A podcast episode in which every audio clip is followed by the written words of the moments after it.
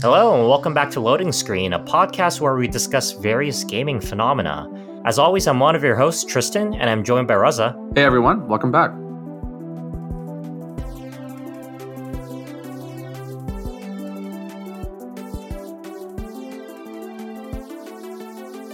And we're back to the phenomena of when you go back to play an old game that you thought was great, and it turns out they're not that much fun anymore. Um, last episode we talked about our favorite games. Basically, that's what we spent the hour doing. Just our, favorite games. We talked about retro games, classic games, and how a game becomes a classic. Uh, and today, kind of following on uh, that theme, we're going to talk about how to actually access and play these classics. You know, once you've chosen what retro game you want to play, what classic game you want to play, how do you actually go back and play them?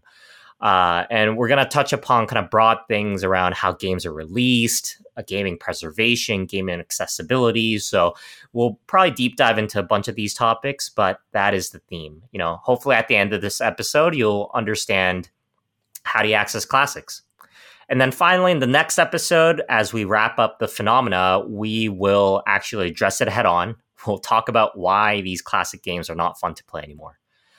But uh, before we get our, ahead of ourselves, let's uh, let's jump back. You know, after episode one, we talked about our uh, we talked about our favorite games. I talked about Mario World, Final Fantasy VI. Um, you talked about some newer games, I guess. Uh, Yeah. you didn't play too many classics. Yeah, mine were much newer than yours. The Last of Us um, and, and other games like that. I think the oldest one is probably like Crash Bandicoot, but that's still Yeah, that's a very classic. very old. Yeah, Um, so let's say we have these list of games that we want to play. How do you even access them? How do you even play them? You know, um, and before I answer that, maybe I'll ask you, Raza, what are your current ways to access classic games? Let's say you wanted to play Pokemon Red or Blue. I gotta keep bringing that up. Um, how would you do that? Oh God, yeah. I mean, I I feel like the only thing, only imaginable way I can think of accessing them is by trying to, you know, actually set up an emulator on my laptop or something, uh, Mhm. or you know, getting my hands on one of those old consoles where it was supported um, natively. Um, I mean, I think those are the only two ways off the top of my head that I would probably approach it. I don't know if there's remakes available for that for that particular game on on Switch, but I feel like my order of operations would be one, check if there is remakes or, or remasters. Um, Two, if there's not, then see if I can reasonably get my hands on an old console. And if not, then I would try the emulator approach, just because emulators are a pain in the ass to set up. Um, but that's that's me. I I don't have that much experience, but you're the expert here. So what do you actually do? Actually, before I go into my expertise, I want to ask you. You said reasonable price for an old console. what is a reasonable price for like a Game Boy for you?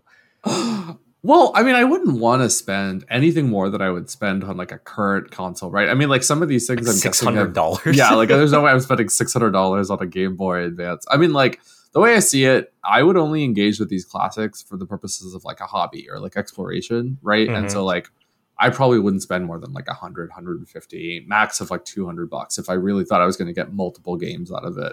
Um, but I again I haven't really sought it out. It's not something I've like actually put effort into into doing. got it. Okay, that's fair enough. I think. I think honestly, that price point for a Game Boy is not that bad. And, yeah, I would figure so. I mean, it's like 30 year old hardware. Uh, yeah. How hard could it be? Um, what do I do? I used to emulate a ton just because I want to play as many games as possible. And Mhm. honestly, I I'm gonna get arrested for this, I guess. Um, I didn't want to go and buy all these games. Uh, but more recently, I've been buying like the original cartridges that I can play on newer. I, I put in like quotes newer hardware, like Analog has their Super Nintendo hardware or like their Game Boy hardware called uh, Analog uh, Pocket.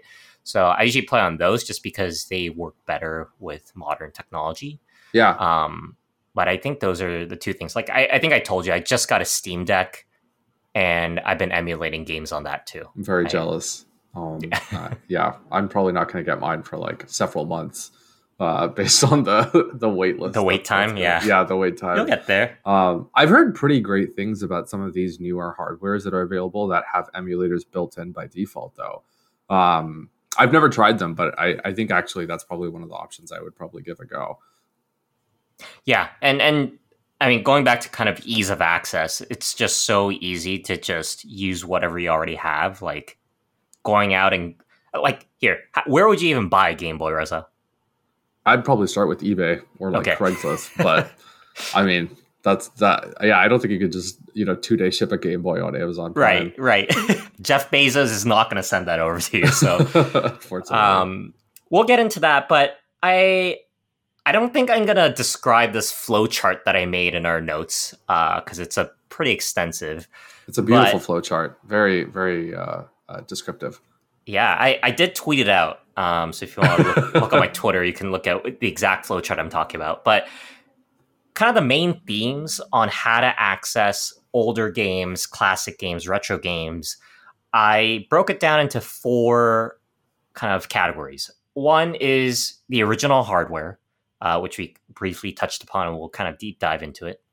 The second is emulated hardware, uh, where you know it's kind of the modern, newer hard like analogs that's basically emulated because they reverse engineered it, or you emulate it on your computer or on your Steam Deck. So that's emulated because it's not the original thing. They're kind of like pretending to be the old thing. Uh, the third category is remasters and remakes, which uh, I'm sure we're going to spend a ton of time on. Mm-hmm. And the last one is not accessible. Uh, uh, it sounds weird, but there are some games that even if you do want to play them, you just can't. So yep. too bad. Um, you should have uh, been with the trends and, and played it when it came out, but uh, we'll touch upon that too.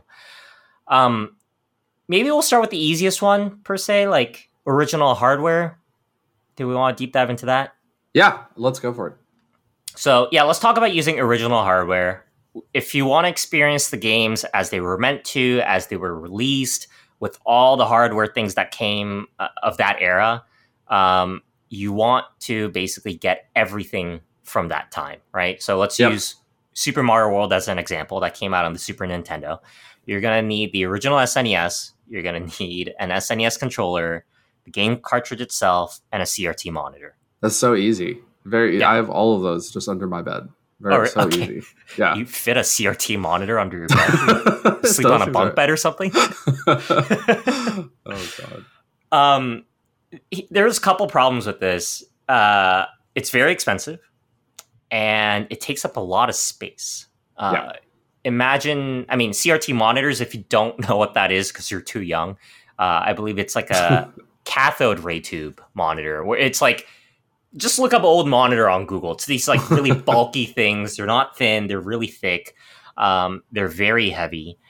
They're like almost a foot wide. It's like a cube almost half the yeah, time. It's almost a um, cube. Yeah. So imagine like mountable. I mean, you need a very strong wall. Uh, takes up a lot of space. Imagine trying to play a classic arcade game, right? Like you're not going to put that in your house unless you live mm-hmm. in a mm-hmm. mansion. So usually money is your bottleneck here. Either you don't have enough space to put all this stuff in, or the actual hardware and the games are very expensive. Um, and I I think we did we talk about Pokemon cards ever in our podcast? Uh, no, I don't think we have. Okay, uh, I'm not going to open that can of worms then. But there has been a rise of interest in collecting games. Um, and I don't know if you've seen this where people basically buy like a mint condition of a video game. Yeah, I have. They're they like insanely in this, like, plastic expensive. tube. Yeah, it's it's it's ridiculous. I mean, the preservation that people go through to like preserve a lot of these things is insane. Mm-hmm. Um, but also the prices that people pay for this stuff is also ridiculously high, right? Because I mean, it's a limited good, right? It's not like they're making Game Boy advances every year, and so if you yeah. want to get your hand on some of these older um, hardwares that were only really in production for like I don't know six, seven years, mm-hmm. um, you're gonna have to pay up uh, significantly compared to you know just being able to download or emulate it online. Yeah, and it's it's gotten worse. Obviously, like games that are older, there's less of them on Earth. Um, so supply goes down, demand tends yeah. to go up. Um, and one concrete example that I always use here is Earthbound, where if you go to eBay right now, uh, cartridge will start around three hundred dollars. Jesus. And Earthbound is a game that was on the Super Nintendo, so it's about 20, 30 years old, um, closer to thirty, I guess. And those kind of like collectible versions where maybe it's still plastic wrapped, maybe it is mint condition, you know, maybe it's a Japanese version. Those go up to about like $2,000, $3,000. Oh my God. That's insane. I wouldn't So- have expected it in the thousands. Yeah, it's it's insane. So like, yes, oh, I want to play Earthbound because I've heard very good things about it. Uh, just buying the game will cost you that much outside of all the other hardware that you want to buy. And I think the other thing is like because this is such a financially lucrative area, there are reproductions, there are fakes. You know, you need to go and check if some something is authentic. You Yeah. need to go and check if the battery in the cartridge is actually working. So when I asked you, like, where would you buy your Game Boy, and you say eBay, there's actually a lot of extra Yeah. overhead that you need to do. Ha- uh, do. No, great point. It's a lot easier to get scammed, right? Because you just Mm-hmm. the chance that you actually get to hold these things hands on before you purchase them is also probably a, very low. Yeah, and I go to like the you know mom and pop mortar stores in in my city to buy the actual hardware games, and the markups there are insane. I think when I bought Pokemon Blue a couple Yeah. months ago, it cost me a hundred dollars. Oh my god. Is there anything close to a um, you know Amazon of vintage games or like a uh, like what do you think is the most trusted platform for people to easily access this stuff if they didn't want to go through the process of like hunting it down physically in a mom and pop shop or something? Um, I think eBay is your best bet, to be honest. Gotcha. And I'm And guessing you that- probably want to like look at the store reviews and make sure that they're vetted with by other people, um, rather than like you know just a bunch of random uh, pages where you can purchase it for like you know some random amount. Yeah, and that vetting takes a long time, right? Mm-hmm. And with some of these reproduced games, like you can't even tell sometimes. Like there, there's no standardized way to check if uh, uh, a, a Super Nintendo game's authentic or not, Yeah, or like your NES cartridge, because you know who knows who knows how they put that together. yeah, yeah, for sure. So I guess I guess the TLDR of what you're saying is this is a, a very intensive process. If you want to be able to play any of these games on original hardware and get the original experience, it's not exactly like a, a walk in the park. It's like a it's an active hobby for people to to to even attempt this. Yeah, you, you need to like really commit to to doing this because it's, that. it's a lot of information that you need to understand and like you know you don't want like your bootleg Pokemon copy after you spent hundreds of dollars, right? So Yeah. um, Are there communities that are dedicated to helping people out with this hobby? I'm assuming there's like Discord servers or subreddits for people that are like wanting to dive into this, but maybe I'm wrong. Uh, there might be. I actually don't know personally. I I tend to go to these physical stores. Mhm. Um, so you know, maybe I got duped there too. To be honest, it's not that hard. But uh, I I think like talking with the owners and knowing some of the folks there, you tend to get kind of a better deal and understand if something's good or not. Yeah, yeah. I think that makes sense. Yeah. Um. So we were just talking about the cartridge itself, or CDs, or whatever. Yeah. Uh, the problem is, let's say you don't want to buy a CRT monitor because it takes up a lot of space, and honestly, I don't even know where to get them half the time. Maybe a yard sale at this point. Um, let's say you bought a original Super Nintendo. The other problem is a lot of retro hardware doesn't work with newer hardware. Like your Sony HD TV that you have is not going to have an S video input. So you're going to have to buy another converter to, you know, actually convert the audio and video into the display that you have. Yeah. And the other problem at that point is that the ratios are different, right? So the ratio as in like the length and the height of the screen, CRT monitors tended to be like 4 by 3 whereas Mhm. a lot of the newer TVs are 16 by 9. So your image is going to be like stretched horizontally. Yeah, yeah. There's also the fact that even if, um, like for for example, a lot of these games were optimized for older monitors fundamentally.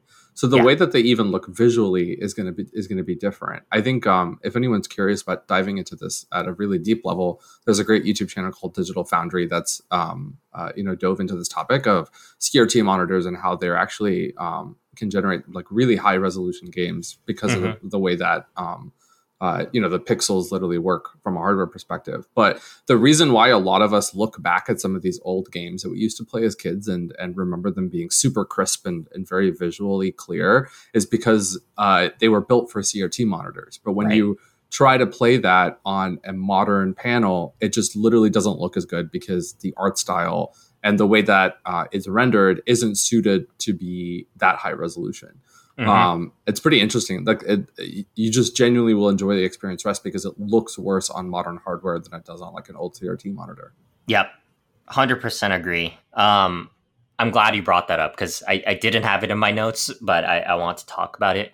Um, do you know the title of the Digital Foundry video? Is it just like you look up CRT Digital Foundry? Uh, yeah, there's so there's one video called Digital Foundry, or sorry, DF Direct. Modern games look amazing on CRT monitors. Mm-hmm. Um, but they just they honestly have many videos where they just run old games and new games on CRT TVs to kind of show how um, the way that they look visually are very different just because of the panels being different. Um, and it's pretty fascinating to to dive into it. As someone that's not really that knowledgeable about the tech behind a lot of this stuff, um, it was pretty cool to to kind of see how how different these games are um, under their old hardware. Yeah, like if if it if you don't want to look it up, the TLDR version of it is CRT monitors tend to blur away a lot of the edges. So if you render a pixel sprite on a high definition TV, all the edges will look super jagged, and you're gonna mm-hmm. be like, "Oh, this looks awful." But on a CRT monitor, it actually smooths and blurs all that away, so it looks kind of like this, like a like an actual picture versus sprites. Yeah, yeah, it's definitely a much more pleasant visual experience than um, you know, like the the raw image that you're going to get by playing it on on an HDTV. Mm-hmm. Um, it's yeah, but it's a pretty interesting. Uh, it, I think it also goes back to the, the overall theme of you know these couple episodes is around why some of the experience of playing these games now um, isn't as great as when you play them as a kid. It the hardware is a component of that. It's not necessarily just nostalgia and game design, mm-hmm. but literally the things that you play these games on have changed so much that um, that it's not a one to one comparison anymore. Right, and and like Raza said, it's like the game developers optimize for that specific hardware, so there's no way they would have known like yeah. high definition, like a 4K TV at that time. I don't think they could have even imagined it, honestly. Yeah. OLED 4K, 8K TVs on, on a, a 5.1 surround sound. Oh yeah. Yeah. It's kind of great how much it's progressed, but yeah, no, it's wild. So, yeah, so even if you get all the uh, hardware, if you change anything in the middle, right? You know it'll be very different from the original experience. So yep. going back to what we were saying of like that phenomena of oh i remember this game feeling like this. If you change anything even if the technology has technically upgraded since then it may detract from the original experience. Yep. Um, um, maybe i can transition to emulation. Okay. Um, yeah, so I mean, in general, it sounds like this is a like a very fascinating experience to have to be able to play these games on the original hardware. But there's a lot of upfront investment. It's going to be both financially difficult and like logistically difficult. So it sounds like a potentially easier route for a lot of people is emulation, um, where you are effectively just emulating the original hardware uh, in in like a new way. I don't have that much experience with this, just because I I thought it was a bit difficult to set up. But I think you have um, a bit more experience here, maybe we can talk through the listeners to you know like what this really works as. Yeah, um, it's it's funny because you said there was a lot of setup, like you know, like as if getting all the original stuff is much easier. that's, uh, a fair point. Yeah, but to be honest, uh, like you know, given all the challenges of getting original everything, I feel like emulation is almost kind of this like trial period, right? It, yeah, like that's b- a good point. Before spending a thousand dollars on everything, just like give it a try on your computer. You mean you don't casually spend a thousand dollars without thinking, Tristan? No, no. Hard. Um, so, just going back to the definition, emulation is the method of uh, emulating the original hardware. Thank you, Wikipedia. Um, I always like to think there are two versions, uh, two versions of, of this right? Like one is you don't even have the game, right? Mm-hmm. and you want to give it a shot. So, you know, let's say Raza wants to play Pokemon Blue. He doesn't want a Game Boy. He doesn't have the Game Boy cartridge. How does he try it out? Um, and due to advances in technology, uh, you can just get a digital version of the game, uh, especially of retro games like older games, uh, via what they call a ROM. Uh, it's just a dump of the information of the cartridge. Imagine like you took a game cartridge and put it in a copier that would like output the exact same information. Yeah. Um, and you can get that file on your computer. And uh, there's also digital emulators that you can download through Google that will take these files and basically, uh, you know, process the logic and play the game for you. Um, so you can play Pokemon on your computer, mm-hmm. and this is free, uh, which is like, cool. yeah, financial Sounds, barrier zero. Is that is that legal though?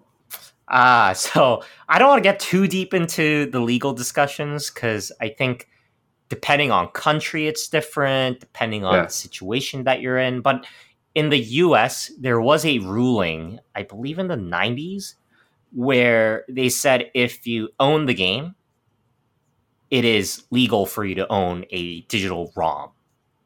Now, oh, that's interesting. I didn't realize that was uh, a legal guidance. I'd often seen that, but uh, I assumed it was just like a you know best practices slash like ethical reason. Um, no, this was a. Let me look it up. This was 1992. It looks like. Hmm, that's pretty cool. Sega versus Accolade. Um, basically, the console manufacturers wanted to stop emulation, as you can imagine, right? Mm-hmm. Being able to freely just download the game. Um, you know, you, you don't want that. But uh, so there were two rulings that happened in 92. One was around emulators. So, you know, as you can imagine, the console hardware is something that is proprietary to a company. Um, so the court ruled that if emulators are, if you reverse engineer how a console works mm-hmm. through clean room design, aka like you don't steal any design documents, yeah. that is legal. So emulators are legal. And then in terms of ROMs, which is like the digital version of a game, uh, there was another ruling in 1992 uh, against Nintendo where if you legally purchased a copy of the physical thing, you can own the digital version. Very cool. And there's like pretty extensive communities to help uh, learn how to do this too, right? I feel like I've definitely seen a few subreddits, less discords, um, that are kind of focused on very easily providing tutorials for people to walk through if they want to do something like this. Yeah, it's it's like much easier than when I started emulating games. Um, it, it's it's hard. Like another thing was like a lot of these sites that gave provided ROMs would host viruses instead of the actual yep. games. Uh, but a lot of that is gone now, and due to kind of the preservation efforts, um, if you dig a little bit into Reddit, there's basically a website that provides like ROMs of every single game up to like you know I think the the GameCube, like that. Oh era. wow, that's so, really cool. Yeah, it's I, I think there's been a lot of changes over the years in, in how emulation is viewed and the access to it.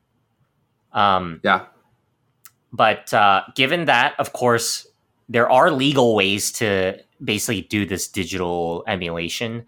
Um, a lot of the publishers and game developers actually provide methods like this. So if you look at things like Virtual Console on Nintendo, or I believe PlayStation Plus or PlayStation Now on Sony, Xbox Arcade, um, the developers actually just let you download older games, so you can yeah. Uh, what a lot of um, what the approach that uh, that Sony's been taking is allowing people to play older games through the cloud. Mm-hmm. So uh, I know before um, PS5 came out, there were a ton of rumors about backwards compatibility and how backwards compatible it would be. Um, and I think the most insane rumor was that the PS5 would be backwards compatible all the way to PS1 and be able to yeah. play every PlayStation game that had ever existed. Which I, I don't know. I, I, mean, even in the most optimistic sense, that just like is that seems really, really optimistic. Um, and so uh, when it came out, obviously it was only backwards compatible up to PS4. But Sony's solution for that has been offering a subscription service whereby you are, can effectively play these older games through the cloud and stream them directly to your console. Um, you're paying a small premium to do this, but effectively you're paying a subscription to just access a library of old old games, um, which is a pretty great way to emulate those things in a very accessible way, right? Like if anyone's Right. curious about trying those games out, it's super easy to access. It's legal, um, and you could you're doing it using hardware you already have, right? So there's Mhm. no real investment beyond this, uh, beyond the, the subscription. So it's pretty interesting to see how other. I think Swi- the uh, Switch does this as well. If you subscribe to their online service, um, they give you access to a, to a catalog of old Nintendo games that you're basically just playing through the cloud, or or I don't know if they've like emulated it to the Switch. Um, but it's pretty interesting how some of the newer uh, companies have kind of adapted uh, to you know uh, the fact that people want to be playing these older games. Yeah, and I mean, I think a lot of these things aren't without controversy. Of, I think the biggest challenge with Nintendo is that, let's say you bought Super Mario Brothers, like the NES version, on your Wii Virtual Console, right? And then you have to buy it again on your Wii U. You have to buy Yeah. it again. Like, how many times do you have to keep buying this game that you just want to play on the newest Yeah, version totally. of Nintendo's console? Nintendo is very notorious about this. they just Mhm. keep releasing the same games Yeah. and still charging sixty dollars for them every time they release them. It's hilarious. Um, and I, I think the other thing is, you know, going back to the backwards compatibility and emulation, an emulator is not going to be the exact same as playing on the original console, right? Because you're, it's like reverse engineered or it's like slightly different from the hardware, right? You're not Mhm. playing on the original hardware. So there are oftentimes issues with, you know, maybe performance challenges or there's like more bugs or less bugs. So there there are slight differences if you decide to go down the emulation route at all. You know, regardless of if it's legitimate or legal or not. Have you seen any examples of uh, ROMs that have made changes to the original game uh, just based off of like community agreement? Um, like I, I know with most modern games, there's a lot of uh, modding available, right? Where you can just Mhm. like uh, improve the game through like different quality of life changes, new assets, stuff like that. It's a pretty active. Like Skyrim is the best example of this. Yeah. But have you seen folks do this uh, for any older Nintendo or any just older games in general? Is there a community out there that's kind of doing this for old games, or uh uh do people like to preserve the very original game uh, in these ROMs? I'm really glad you brought that up because why I would advocate for ROMs and, and not like the developer methods is that those communities are pretty active. And the amount of modifications that you can do is pretty insane.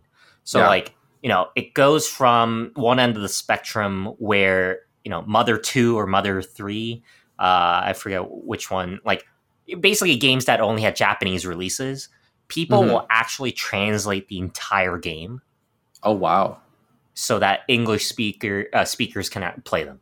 that's crazy. Yeah, I've seen other examples where they do voice acting, Mhm. and they'll they'll they'll um, they'll create whole new dialogues in exactly as you said, like other other languages, just Yeah. just for the sake of doing it. I mean, this is the way that um, uh, actually, I never mind. Ignore that segue. I was going to talk about how uh, CD Projekt Red got their start from taking the Witcher games and adapting them to the Polish audience, Mhm. um, but that's totally unrelated. um, and then there's like the other end of the spectrum where you know we'll talk about this next episode, but obviously the gaming industry, games in general, have evolved and changed over time. So if you go back and play Pokemon, the experience, even for me, is gonna suck. You know, Yeah. random encounters. You know, some parts of the systems God, aren't that polished. Uh, uh, there are ROM hacks. They call them ROM hacks because you're you're like hacking the ROM Mm-hmm. um, that bring quality of life improvements. So like there are versions of Final Fantasy where you know there's no random encounters, um, or or basically you know making the game more accessible to the modern gamer uh, relative to the original version. Gotcha. Okay, that's pretty cool. Yeah, and I think it, you know, going back to like programming and developing, it also promotes a lot of like community driven development. Like Uh, yeah. Super Mario World, I think Kai- Super Kaizo World is like a really hard ROM hack that spawned this like legacy of people building Mario levels. Eventually, Nintendo had to release Super Mario Maker uh, themselves because like people were just doing it uh, in the underground scene. So um, it has influenced the gaming culture overall as well. Yeah, I gotta say this is a bit of a segue, but I feel like the gaming community as a whole is some of the best example of just like a community to like taking ownership of something and mm-hmm. just adding to it. Um, it's it's really cool to see how far people will go to improve on games that they care about and love. Yeah. Um, and it's unique to video games, right? Like um, I've seen a few examples of people like remastering TV shows and stuff like that, but no one's out there rewriting a book unless you I don't know count fan fiction. Um, but it's definitely not as like intensive as someone literally, uh, you know, doing their own voice acting or, or writing code to improve the game from the ground up. Um, it's pretty impressive what, what folks are able to do. Yeah, I think the barrier to entry is much lower, right? Like if you want to remake a movie, uh, what are you going to do? Hire the original actors? yeah, totally. Um, so we covered a lot about like emulating digital versions of the game like if you if you don't own anything at all. But there are ways to also to emulate a physical version of the game. So let's say i own the Poke- uh, pokemon blue cartridge. Um, there are other ways to play the game without buying the original hardware and all the technology around it like the av equipment. Um, and that is because a lot of companies know, prime example. I always love bringing up uh, Analogue. We're, we're, not sponsored, but if you know if they want to send over some free consoles, we'll, we won't say no. Um, they provide hardware that can interpret and run the original code on the cartridge. Um, and going back to that court ruling that we just mentioned, they do this via reverse engineering. You know, they interpret the code and try to emulate the original hardware as much as po- possible. Um, and you know, of course, this requires some financial investment. You're not doing this for free. The consoles tend to cost a few hundred dollars, um, but it is the best way to play these games that are compatible with modern hardware. Uh, so you can output to HDMI, you can use wireless controllers. Um, these consoles tend to come with their own OS where you can like turn on and off filters, different settings to make it more like the older games or like more like the modern era. Um, so that is another option that you have in terms of emulation if you own the physical thing. That's super cool. I gotta say, there's something really uh, nice about this one as well because you can emulate not just a game, but the experience of playing that game as a kid a little bit mm-hmm. right? Like with a purely digital emulator where you have like a digital version of the console plus a digital version of the game, you're probably still playing this on a laptop or a PC, right? And mm-hmm. like you might have a have a controller plugged in, but it's definitely not the same as like holding a handheld uh, little thing in your hands and like playing with the controls that were available on an old Game Boy or something like that. I think it's pretty cool for folks that are willing to put in the down payment uh, to to try out this experience. Um, I feel like you know it adds to the adult uh, to, to the nostalgic part of playing a lot of these games. Yeah and like especially for folks who own these games from their childhood right? Yeah. like i have a lot of n64 games. I have some snes games. Being able to actually access and like play these games again is really nice. Because like yes i can download star fox 64 on my computer and play it but you know if i go back home dig out the cartridge from my parents' basement and like be able to play it somehow. I, I feel like it brings a lot of that nostalgia back. Yeah, yeah, no, that's super cool. Um, before we move on to the next category, I just want to ask: Have you emulated games before? No, I haven't. I've given it a go like a few times, but I feel like there weren't any games that uh, I felt passionate enough about trying for me to actually go through the, you know, jump through the hoops of, of downloading and, and messing with everything. Mm-hmm. Um, so I personally haven't uh, on my laptop or anything like that. I feel like again, this is where you are an expert because I'm guessing you've done both of these an extensive number of times. Yeah, I uh, so growing up, my parents didn't buy me too many games. Um, I mean, for the right reasons. Yeah, uh, we're Asian; it's pretty normal. Yeah, uh, and I didn't have a good gaming computer either. So I, I, I mean, I could play StarCraft as all Koreans do, but other than that, there weren't many other things. So I ended up emulating a lot of Super Nintendo games growing up. Uh, even though my first console was an N64, gotcha. so like Final Fantasy VI, Kirby Superstar, Super Mario World, uh, Mario All Stars. Like the reason I really like these games is because I emulated them on my computer. Um, and I I think oh god, Nintendo don't send your lawyers after me. But like I had a lot of anger against their whole like virtual console and you know game uh, access mentality or philosophies. Yeah. So uh you know, even when I got into high school and college, I actually jailbroke my 3DS and DS. Oh my and god! I would just like load up ROMs on there and play on there. I'm calling um, the cops right now. Yeah. So if you don't see me after this episode, you know, you know what happened. Nintendo's but, lawyers will come after you for that, too. That's the hilarious thing. Yeah. I mean, you know what? Screw it. I'm just going to keep this on. Future Tristan, don't cut this out. Um, but yeah, I, have done a lot of emulation in that sense. And then, uh, I mean, to be fair, I've also owned these games. Um, yeah. And you know, more recently, I've been collecting games that I really, really like. You know, either buying the mint unwrapped packaged versions of the games and just holding on to them, or like you know, going back to the mom and pop brick and mortar store, I would buy SNES games or NES games. And I do have a super, uh, what do you call it, Super NT from Analogue, so I have it hooked up to my TV, and I'll play a bunch of games there. Gotcha. Very cool. Um, have you had any like mishaps in the process of trying to play play any of these games or set up emulators? I know you talked about how earlier some of these sites weren't exactly the most reliable back in the day and had malware and stuff like that. Did you have any bad experiences? Uh, the only bad experience I've had was uh, I used to torrent ROMs instead of downloading them directly, Oof. and I accidentally left one in the uh, upload directory, and oh, I got no. an email from the ESA, the Electronic uh, what do they call Software Association. Yeah, uh, basically sending me a cease and desist. And as a middle school kid, I was like scared out of my mind.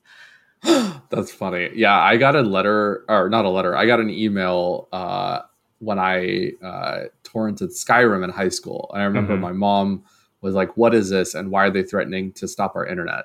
Uh, and I was I was so scared. I remember texting one of my friends who showed me how to do this. Yeah, I was like, "Are they going to come after me? Should I delete the game?" He was like, "Dude, you're do fine. I need to move out of the country? Nothing's going to happen. Just don't do it again." And I was like, "Okay, I'm so sorry." And he was like, "Why are you apologizing to me?" Uh, yeah, no, I think it's much more stable to to attempt a lot of these things now because um, it's just gotten more standardized over the years. Yeah. Cool. Should we move over to remasters? Yeah. Did you want to talk about remasters and remakes?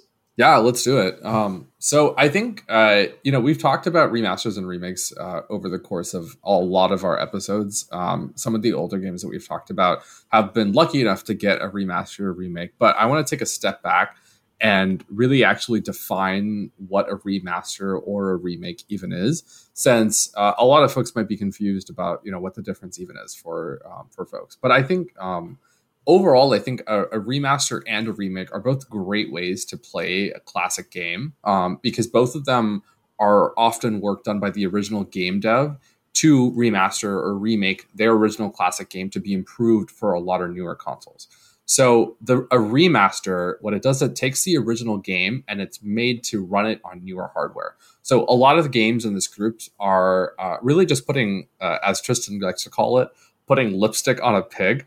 Um, but uh, I I feel like the experience of playing these games are honestly like pretty great a lot of the time. Um, they're not making massive changes to the underlying graphics or doing like new voice acting or anything like that. Um, but a lot of the things that like you'll experience um, uh, between an, an, original game and a remastered game are um, like higher texture qualities. Um, it'll run better. So an old game that might have been running at like 30 FPS might now run at 60 FPS. Um, and a lot of the times they'll also just tack on a lot of quality of life improvements. Um, so little areas where an old AI or you know uh, general behavior by NPCs was like annoying or something, they'll they'll sometimes modify that behavior. Um, but it's it's fundamentally limited, right? Like it's not a ground up rebuild. You're working off of the old game and just improving it in a very iterative way. Um, so there's a couple of great examples of this. Um, the ones that come to mind for me are like Uncharted. Um, I personally played the Uncharted remaster when I was in college. um, it was actually one of the one of the things that I played that kind of bolstered my my like love for gaming because I hadn't really done it in a while, but I remember playing Uncharted and remembering how it was like to play it um, as a high schooler, um, and it was it was honestly just a, a ton of fun. Tristan, do you have any examples of like old remasters that that that you've fun uh, or that you've played which were a ton of fun? Yeah, um, StarCraft remastered, very very good. Um, the StarCraft is, uh, if you don't know, what it is like a 1998, 1999 PC RTS real time strategy game. And it got increasingly difficult to play on modern computers, as you would imagine, because like resolution changes, you know, the hardware changes, the OS changes, because uh, it was built for like Windows 98. Um, and like the remaster just made it work on HD monitors. It, you know, the sound got upgraded. It looks nice. Uh, so that's like kind of my standard, um, which is funny because Blizzard also remastered Warcraft 3, which like they completely screwed up. I, I don't know how that happened. Um, but to your, answer your question directly, StarCraft Remastered is like a, a really good example of a good remaster. Yeah, I, I do think you bring up a really good point though, in that like not all remasters are guaranteed to be good. Um, there's uh, remasters are fundamentally less work than doing a remake, and we'll talk about what a remake is in, in, a little bit. But because of the fact that they're fundamentally less work and they're built on top of the old game, sometimes uh, you just aren't able to fix it as well. But at the same time, sometimes there's just bad attempts at, at remasters. I think the best example I come back to is the recent GTA remaster. Mm-hmm. Um, I remember people were wanting to replay a lot of these games. Um, uh, for a while, and they'd been asking Rockstar for a remaster of these old games for a very long time. Um, and when they came out, they it was honestly shocking how bad these remasters were. Mm-hmm. Um, textures were bad. Uh, it was like visually crap, and, but they were also just charging a lot of money for what you eventually got, and it was very clearly like an attempt at just like raking in some cash um, uh, because of the fact that they knew these games were going to sell, and there was like a nostalgia attached to them to a lot of old gamers who would be excited at potentially trying them out on newer hardware with better quality of life experiences and better graphics. Um, but that's not what they got, right? What they got was like a, a, a, badly done remaster, which just wasn't fun to play and, and looks like crap. And in some yeah. instances, can like uh, ruin the legacy of the old game or make yeah, people, yeah. you know, like not want to actually try out the original game at all, uh, which is really sad, honestly.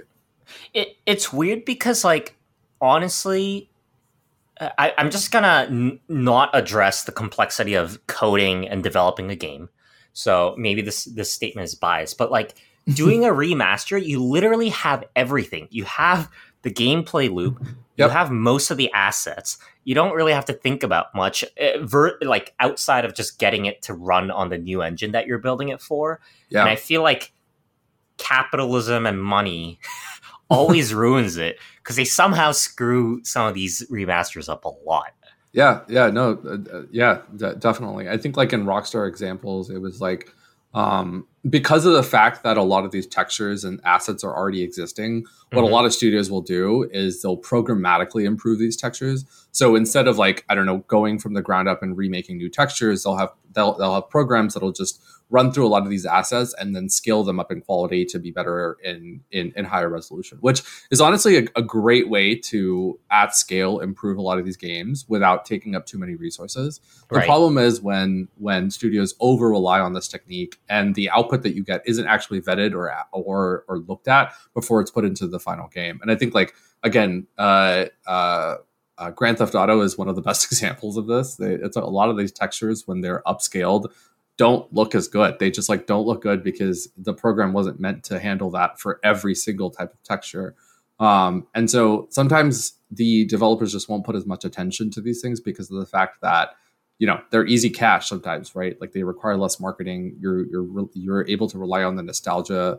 Um, and so yeah, it's unfortunate when that happens because good remasters are are awesome. They're they're like a ton of fun to be able to like play these old games again with just like nice improvements. And mm-hmm. they're also probably some of the most accessible ways to try out a lot of these games because um, uh, they take less investment than a remake, and they're also easily accessible on the consoles that people currently already have.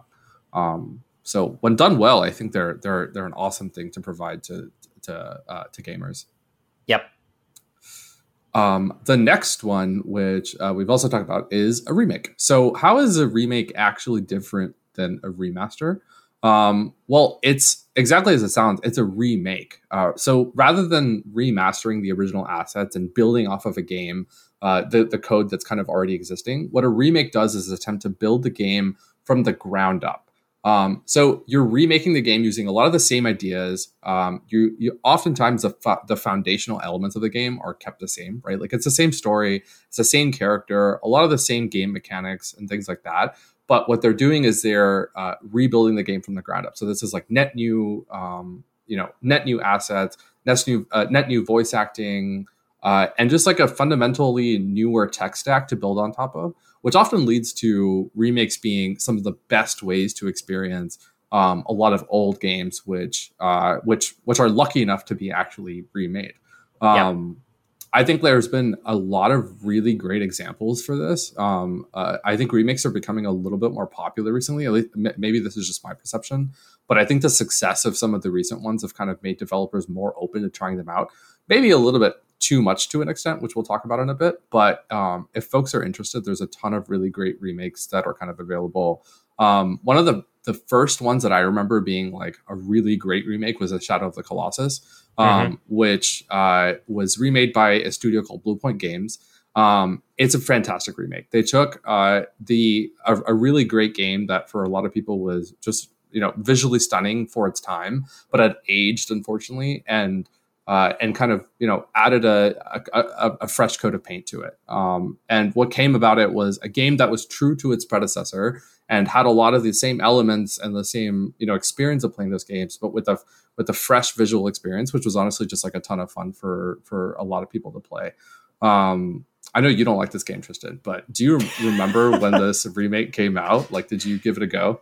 Uh, I mean, they remake this game every PlayStation generation. so, like, I, actually, maybe minus PS5, but I remember, I, I think the original came out PS2, right? Uh, I think so, yeah. I, I remember Ico and Shadow Colossus came out for PS2. Then they remade it for PS3. Then they remade it again for PS4. Did they so, really remake it for PS3? Uh, was or it was it just a remaster? Ah, uh, you're right. It was just a remaster. They did a classic HD version for of Ico and Shadow Colossus. Um, but yeah, I, I did play it. Uh, was was that your question? If I played it? I, am just curious. Like, what was your experience like between playing the original when you were a kid versus when you played the remaster? Oh, I never played the original. I never had oh, a PS2, okay, okay. so I, I okay. only played the uh, remake. And I remember even then, I was like, oh god, this is gonna get super controversial in here. I was like, man, people went wild over this. I think the reason why the game was so popular was just the visual style of it. Like at least for its time, mm-hmm. it had a fluidity to it, which like wasn't present in any of the other games that were there. And yeah. so it really was kind of cool to see how far people could push it. I do agree that like the remake, um, it isn't as stellar compared to a lot of the games that are available out there, but as a remake of the original game, I think it's it, it was really well done. Yeah. Um, the other thing that's really cool with Shadow of the Colossus is that it was remade by a different studio than the original studio that made the game. Mm-hmm. Mm-hmm. So there's there's actually studios that have dedicated themselves to making remakes and and you know taking on remasters.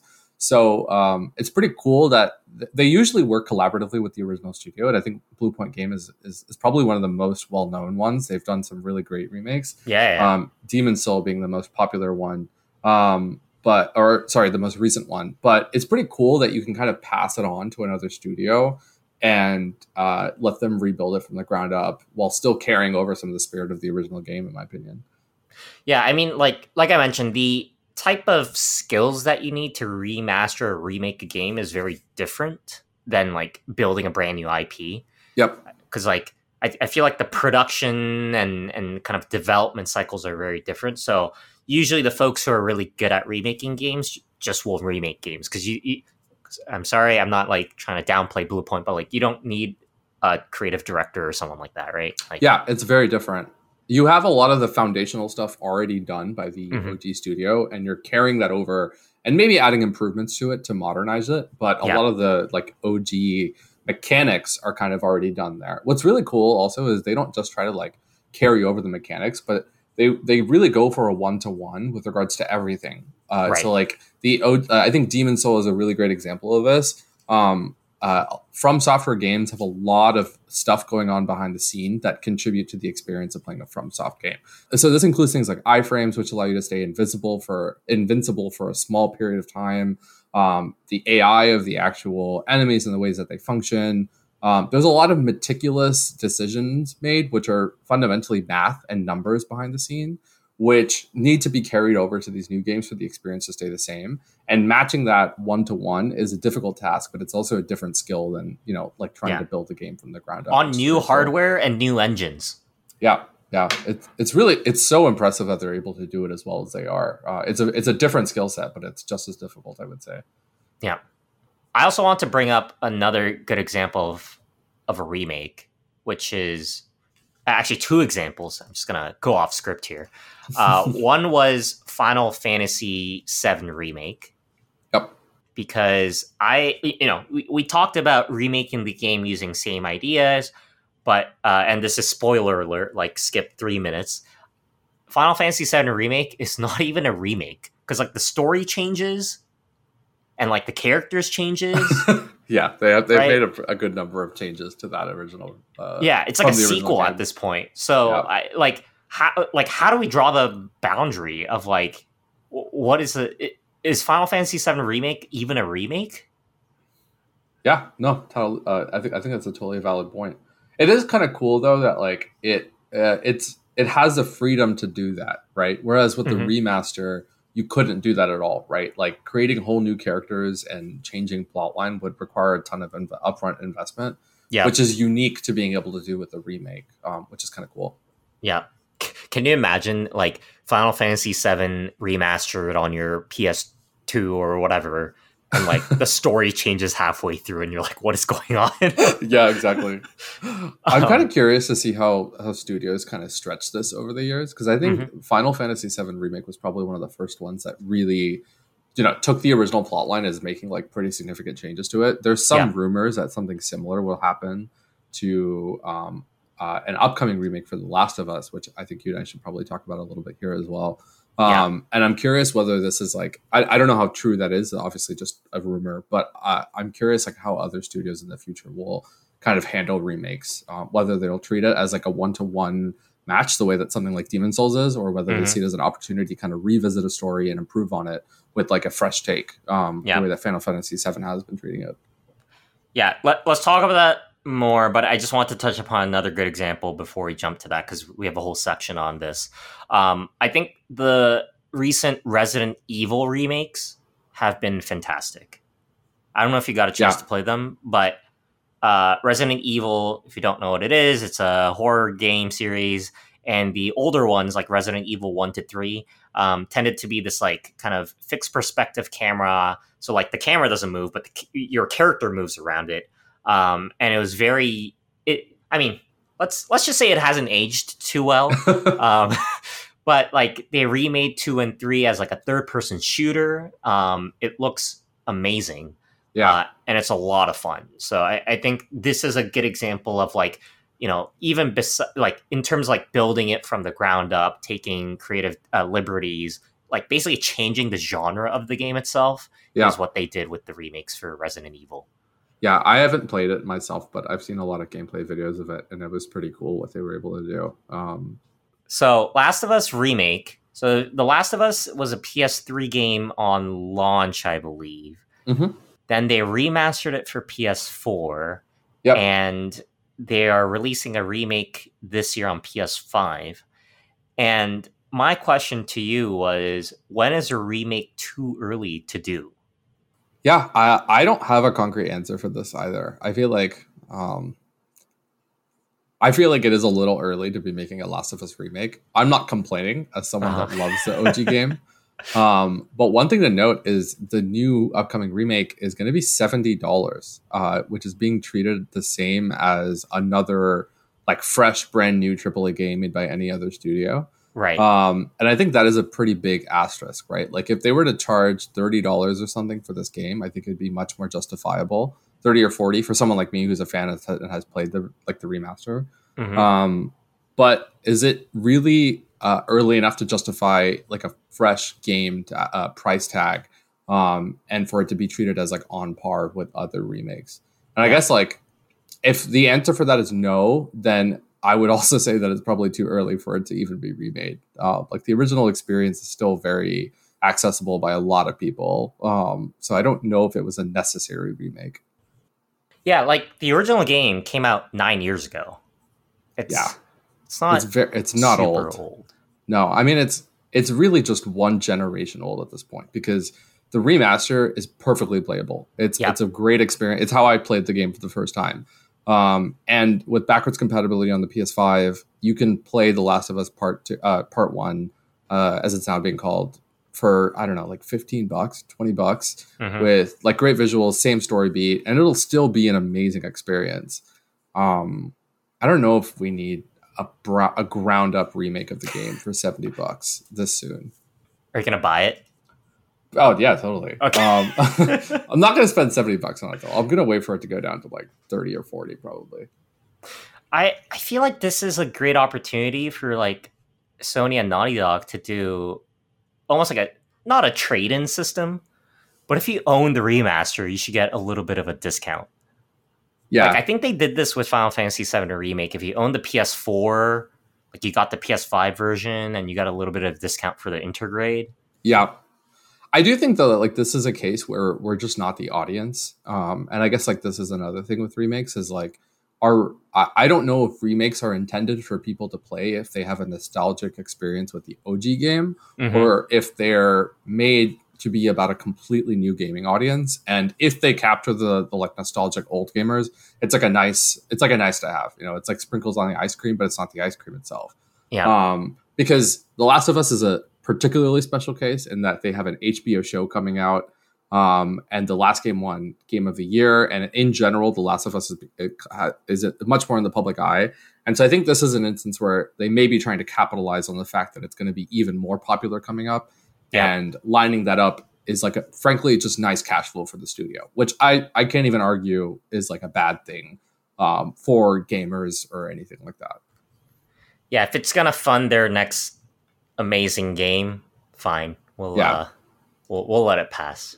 I do think one thing to note is um, they recently released a video uh, kind of going into detail with how they've changed the the, the remake from the OG game from a mechanics perspective. Mm-hmm. Um, nothing about plots, and it is kind of cool what they've done to kind of bring this game up to par with modern games. Um, purely from like a tech perspective. Um, yep. I think like one note is accessibility. Um, the Last of Us Part Two, when it came out, had some of the best accessibility features of like any game to date. It was genuinely a, a really great accessibility game, um, or a very accessible game. And the fact that they're able to carry that over to the new game um, is is like a nice thing that would have been much more difficult with a remaster than than it is with a remake. Um, they're also able to bring over just like the fact that uh, you know the PS5 has a great controller with amazing haptics, which genuinely does make a difference in like the experience. Yeah, um, I'm assuming it'll carry over like you know great AI from from The Last of Us Part Two. Um, and as someone who loves the OG game, I think like great visuals will only add to the experience. So again, I'm not complaining that this game was made, and there are ways that it's improved, but I do think uh, there's a valid question to be asked about like, did this need to be made? Um, which I don't have the answer to yet. Yeah. I, I guess we'll see in September. Yeah, yeah, for sure.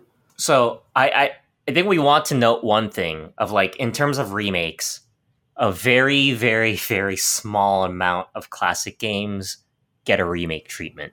Yeah.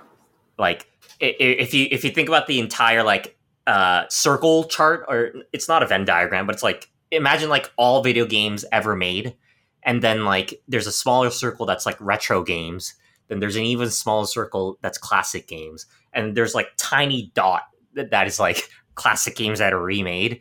Um, I, I put in the note that Final Fantasy VII remake even happening is a miracle. I think people yeah. are asking for that for like decades, right? Yeah, totally. I mean, it, it just takes a lot of upfront investment, and it's like a brand new game for the for the most part, from a tech perspective, anyways. Yeah, it's a brand new game, and so it's rare for for a game to get that kind of treatment. Yeah, and, and think about this analogy in like other mediums. You don't get a remake of the Mona Lisa.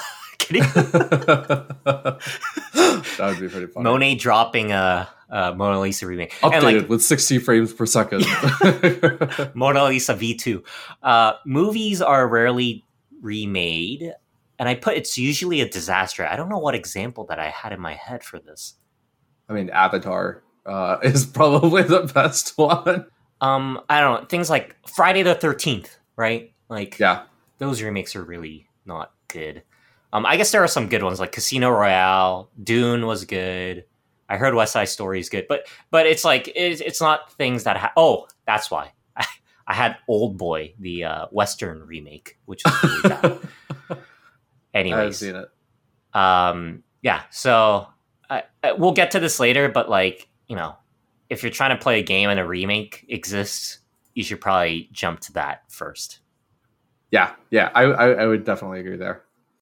Um, and then our final categories uh, is about games that are not accessible anymore. So, you know, we talked about games that are accessible, how to access them, how to enjoy them.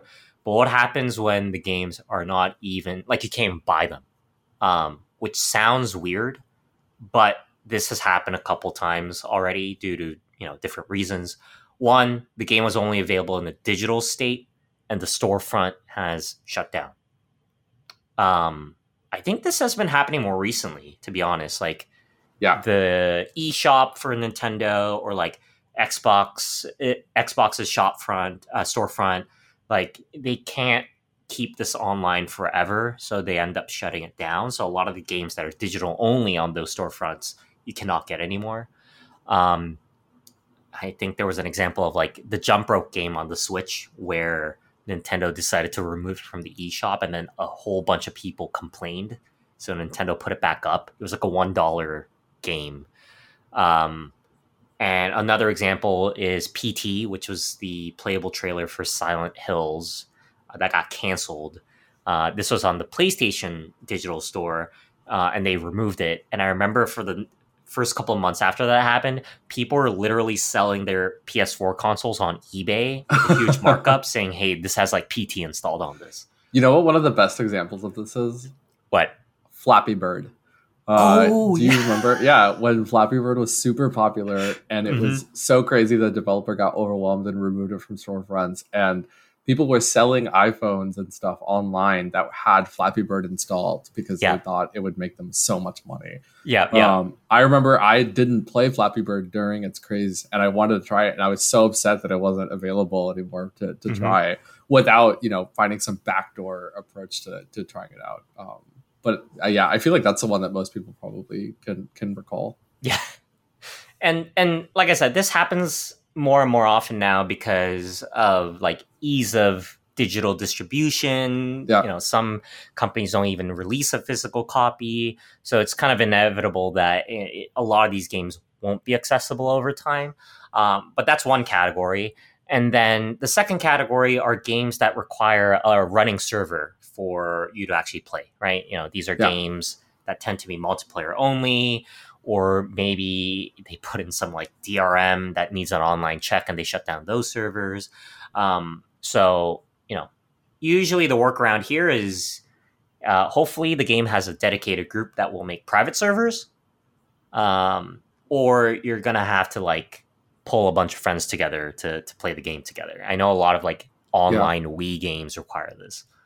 Yeah, I feel like this one is honestly like even more frustrating to some degree because in the previous example, if you if it's not available to purchase but you already have it on your device, then like at least you can still access it. Mm-hmm. in this example, uh, because it's depo- it's dependent on a server, you'll have this thing, and it's practically just like a brick of an app or like a Yeah. brick of a of a video game. You can't do anything with it, and all of the money that you spent on it is completely wasted at this point, right? Like you got what you got out of it, and and it's not going to happen anymore. Yeah, Um, can I make one more point about uh, the last example? sure. Yeah, I think one of the other things to call out is I think this is actually one of the biggest um, arguments against uh, playing digital games only. Um, I feel like this is a conversation that I see pop up a lot of times between the gamers. Like, there's some people who only buy digital games, like me, and there's other people who are like argue very strongly for purchasing physical copies um, because of its preservation uh, elements. Um, there's a lot of games that uh, will have updates that will remove features or sometimes decrease the quality of the game and the only way to access the game and its original capabilities is through the physical disc. Whereas if you have the digital copy, it's updated automatically. Oh, and yeah. Like the OG game is just like completely gone. Like a one example, very edge case example is like God of War when it first came out. Its mm-hmm. OG 1.0 version was able to run at like a better frame rate than future updates because the developers capped it in future updates. And the yeah. only way to access that OG version is by playing it on its uh, disc without updating it at all. Um, I anticipate this being like a more prevalent thing as more and more gamers move to digital only. Um, mm-hmm. It's clearly a push by the recent, you know, uh, by the current generation of games, PS5 and Xbox both have digital only versions, and so it's going to be interesting to see this played out play out over the next like, five ten years. Yeah, I think some of the I, I know some games I, I can't name them off the top of my head, but like on Steam, you can actually choose what version you want to run, even if you oh, patch really cool. a game. Um, and yeah, I, I, guess that's the end of my point. Um, but I, but I do agree with you. I, I, feel like I've seen this a lot in speedrunning, where like the older versions of the game are like much faster, and people are out there like buying the yeah. Version 1.0 of Wii Sports instead of version 1.01. Um, so yeah. And yeah, this is and, very hobbyist discussion though. right? Like no no average person is gonna be like, God damn it, I got the 1.01 version instead of the 1.0 version. Yeah. Yeah, this is like hardcore discussion. Yeah, um, yeah. And let's see. So, what? How do you access, or how do you play games that are not accessible anymore? Um, you know, not that these. Uh, sorry, there are groups that look to actually preserve these games to make sure that they're accessible in the future. Mm-hmm. So uh, groups like Video Game History Foundation, Hit Save, uh, there are a lot of different groups. They are looking to make sure that we're able to preserve video games of the past along with their history. So you know they preserve things even like game manuals or gaming magazines. Or uh, I remember when uh, there was like a very obscure like Japanese cell phone gaming storefront that was being shut down, and they all rallied together to download all the games there. Oh so my god! They go after all the niche areas of video game preservation. Very cool. Um, which you know, eh, obviously, you're not going to be able to just call them and get a ROM, but uh, I, I, think for the long term, um, they're they're looking at preservation. Yeah, that's really cool. I think the unique thing about video games here is like uh, I guess this carries over to like music or any like digital, uh, you know, form of of entertainment. Is like you can preserve it one to one for the most part, right? Like code doesn't. Well, it does degrade sometimes, but for the most part, it doesn't degrade the same way that like a physical piece of art does. And right. so, I think there's a really strong argument to make that we should make every attempt to preserve literally every video game out there just yeah. for the sake of like preservation. Um, yeah. Because why not? It's not like it's expensive. Yeah, and and and like older games, they're like four kilobytes. You know, you can yeah, yeah. fit like a billion of them on your thumb drive. um, and and you you brought up a good point because there is a parallel to other types of mediums where preservation gets harder because like arcade machines, for instance, maybe they only made a hundred of them and the circuit boards are starting to decay, right? Like, where do you find the three that exist on Earth? Yeah. Um, so I, I think there's been a lot of effort and it's been getting harder and harder, especially for older games where it's like physically impossible to find them. Yeah, that makes sense. Um, and there was one last inaccessibility that we wanted to talk about, which was like games that decide to remove parts of their games. Yeah. I think this is the one that is probably the most relevant to to gamers, mm-hmm. right? Because the chance that something is outright removed from a storefront or something like that, it has a longer timeline. Uh, it just takes a while before um, something you know reaches that point. Um, but it's becoming much more frequent where we see games removing content um, within a really short time frame. Uh, time frame. I think the best example I can think of of this is is Destiny Two, yeah. um, which has been vaulting content pretty regularly um, since its since its, its inception and it's it's really unfortunate. I think it's one that a lot of gamers have called out as being really frustrating. Um, studios' answer is very typically like, we want to make room for newer content and uh, you know make the foundation more stable for us to build future content on. I'm not a game developer. I don't know the validity of that statement. Um, Was that the I, reason? I, I thought they vaulted content because they didn't want to split the player base too much. Like if they had ten raids versus two, like you know, people are not gonna. There's not enough players for each of the raids if there's ten. I think when I read the original or some of the original pieces, that uh, one of the arguments made was um, for technical reasons. Like it was to make it easier okay. to build on top of. Which I just okay. like. World of Warcraft is a live action game that's been around for not live action, but you know what I mean. It's been around for ages, right? Yeah. And it's continuously building off of the old experience while still yeah. keeping it there. Um, and so I don't know. I mean, I'm again not a game developer. I don't know the technical details, so I'm not going to be like you're lying. But uh-huh. uh, I have a hard time believing that that uh, you know technical reason was so strong that it necessitates taking away content that people have paid for. Yeah. Um, yeah. It's especially frustrating. Uh, I mean, I've played Destiny 2 in the past. It's especially frustrating because Destiny 2, along with all its expansions, are really, really expensive. Yeah. Like, their expansions yeah. are $60. And like they're, they start individual games. content. Yeah. Yeah. You can't even play the OG Destiny 2 campaign anymore. Uh, oh like you cannot play the Destiny 2 game that it originally came out in. Um, this is actually interesting because it, it actually stopped newer players from getting into it. Uh-huh. I think this is an explicit choice by um, by Bungie, and that like too many players stop the flow. well, I think like the real money comes from the consistent people that want to just keep playing, the hardcore mm-hmm. gamers that are like frankly a little addicted to this stuff. Mm-hmm. Um, whereas like trying to get people invested it's just harder, right? And so I don't I don't know if they care that the current Destiny 2 experience is really hard to get into as a new player because yep. they just there's so much there. Um, and it's frustrating that the content that would help you potentially onboard, I hate that I say onboard, but it is onboarding, is literally inaccessible now for folks right. that like want to try it out. Wow, I, I didn't know they removed like the OG campaign. That's yeah, it's ridiculous. Crazy. The free version of the game just doesn't have it, and it's like, okay, what the hell's huh. going on? Why should I care about these characters? What does this thing even do here? Yeah, it's frustrating. It, yeah, I feel like Destiny Two is a very weird edge case to some, to a certain extent because a lot of other games that do expansions, which tend to be like MMORPGs, like World of Warcraft or you know Final Fantasy fourteen, whenever they release expansions, it's like additive yeah. Right? Like all the story points from the older campaigns and expansions that you can you can you, you have to go through them if you want to get to the newest expansion.